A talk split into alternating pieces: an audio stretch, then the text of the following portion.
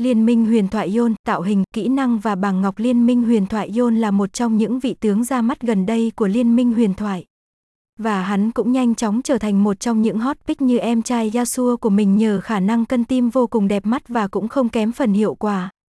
Bài viết hôm nay, BK8 sẽ cho bạn biết tất cả những gì cần biết về Yon kẻ trở về từ cõi chết đang làm mưa làm gió đấu trường công lý.